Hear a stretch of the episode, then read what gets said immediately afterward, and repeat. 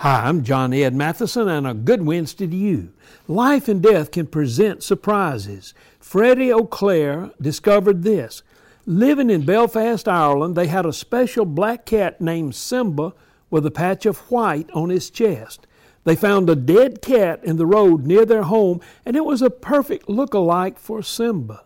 They had a special cremation and a headstone prepared for Simba because the cat was such a big part of their family. The next morning, everybody was shocked when Simba showed up at the door. Simba was not the dead cat in the road, but just looked like him. Now, the five year old son thinks that all dead pets are going to be coming back. Hey, you can be mixed up about death and cats and even a person.